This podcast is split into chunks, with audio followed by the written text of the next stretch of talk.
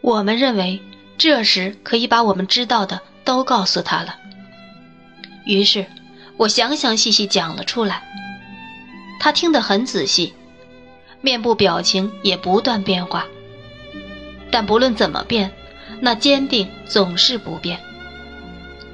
他眼中时而充满泪水，但他用力抑制下去，仿佛他的精神完全变了，仿佛他已安静的不能再安静。一切都讲完后，他问：“如果有了机会，去什么地方通知我们？”我就着暗淡的路灯，把我们俩的住址写在记事簿上，再撕下来给了他。他把那纸藏进他破烂的胸衣中。我问他住在什么地方，他停了一下，说什么地方也住不长，还是不知道为好。皮果提先生小声向我说出我已想到的问题。我拿出了我的钱袋，可是。我没法勉强他收下任何钱，也不能说服他应许改天会接受。我向他说明，皮果提先生就他本人状况来说并不窘迫，而他要靠他自己的力量去找寻的想法也使我们吃惊。他坚持这么说，在这一点上，皮果提先生在他身上的影响和我的一样无力。他满心感谢我们，但绝不肯接受钱。或许有活儿可干，他说道。我要去试试，至少在试之前，我马上说道。接受一点点帮助吧。我不能为了钱而做我允诺去做的事。他答道。就算我挨饿。我也不能拿钱，给我钱就等于收回了你们的信任，收回了你们已经给我的目的，取去从河里救出我的唯一的可靠的东西。看在那伟大的上帝面上，你和我们所有的人都会在他那神圣时刻站到他面前的。我说道：“别抱那可怕的念头吧，只要我们愿意行善。”我们都能做的。他浑身发颤，嘴唇打颤，脸色更加苍白了。他回答道：“你们好像想拯救一个可怜的人，使他改过自新。我怕那么想，因为那么想似乎太胆大了。如果我可以做点好事，也许我可以开始那么希望。”因为我以往的所行都是有害的，就因为你们叫我去试着做别的事，这是我艰难生活中第一次受人信任。我不知道别的，我也说不出别的了。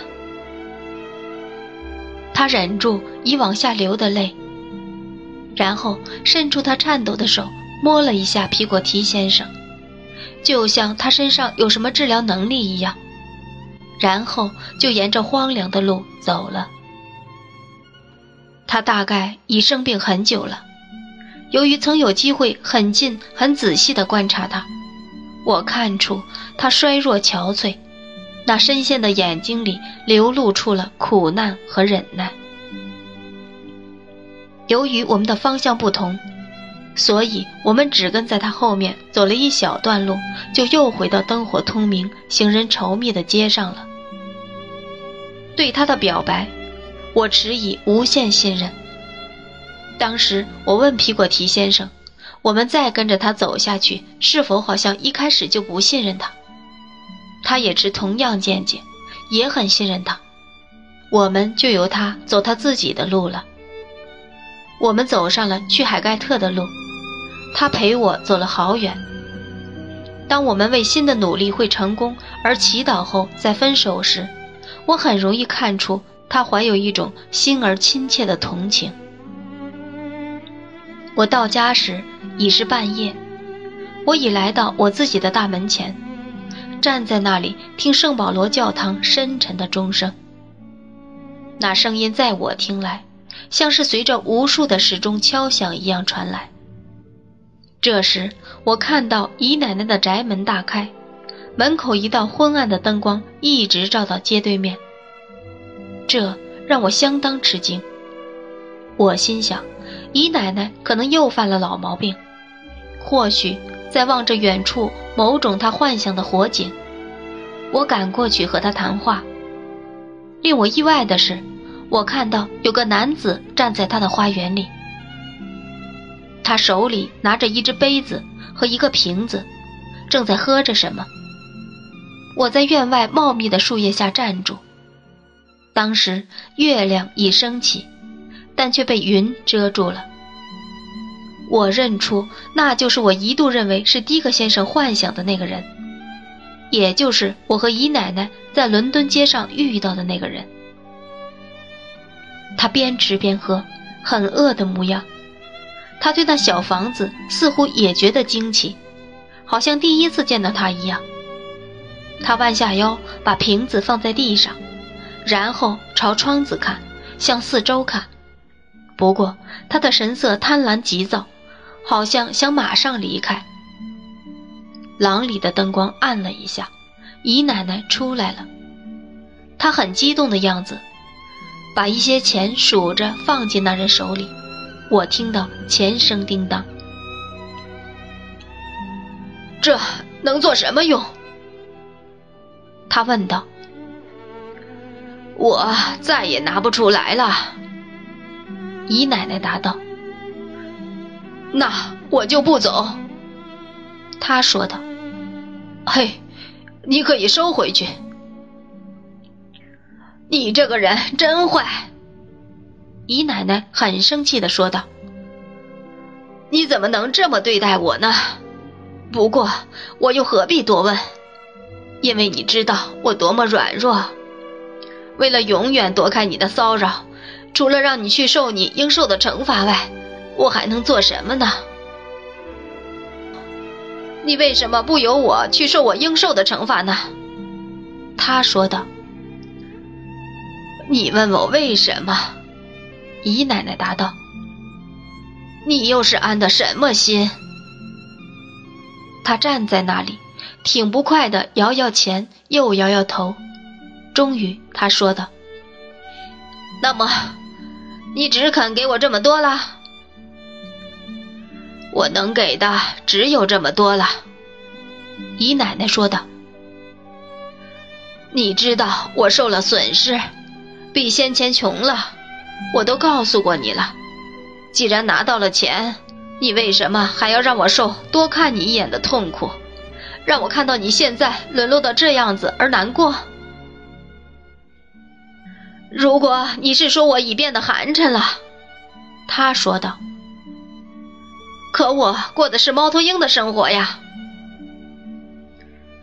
你把我以往所有的大部分都夺去了，姨奶奶说道。你使我的心好多好多年都对整个世界厌倦冷漠。你虚伪冷酷刻薄的对待我，去忏悔吧。别在你已给我造成的许多创伤上再添新的创痛吧。啊，他接过去说道：“说的好听。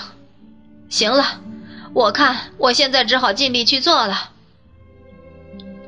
看到我姨奶奶那因愤怒而流的眼泪，他不禁露出愧色，垂头丧气离开了花园。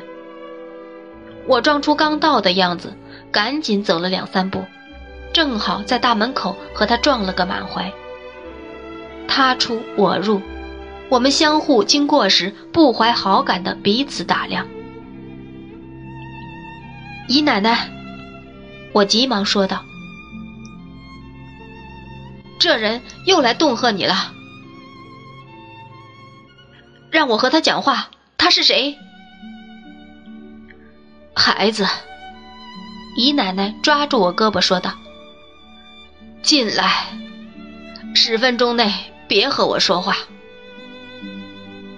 我们来到他的小客厅坐下，姨奶奶退到还是从前的那把圆形笛扇屏后面，她把这东西用螺丝钉钉在一张椅背上，不时擦擦眼睛，约摸一刻钟后，他又出来，到我身边坐下。特罗，姨奶奶平静地说道：“这是我的丈夫。”你的丈夫，姨奶奶，我以为他死了呢。在我看来，他是死了。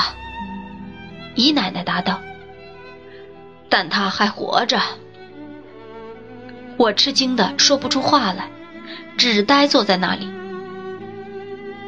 贝喜特勒伍德现在看上去一点也不像个柔情万千的人。姨奶奶镇静的说道。但是，当他很信任那个人的时候，他是那样的。那时他很爱他，特洛。那时他向他完全证实了他的爱情。可是他的回报是割裂他的财产，也几乎把他的心割裂了。于是他把他那一类的所有感情都放进了坟墓，并将其填满土后压平。我亲爱的好姨奶奶，我对她很宽容。姨奶奶如同往常那样，把手放在我手背上，往下说道：“我离开了他，我可以在这么久以后仍说，特洛，我很宽容的离开了他。他曾对我那么无情无义，我本可以为了自己的好处。”用很少的钱就和他离婚的，可我没有那么做。不久，他就把我给他的东西浪费掉，并堕落的每况愈下，还娶了个女人，成了一个冒险家，一个赌徒，一个骗子。他现在是什么样子，你看到了。可我和他结婚时，他却是一个堂堂正正的英俊男子呢。姨奶奶的口气中仍有旧日骄傲和赞美的回声。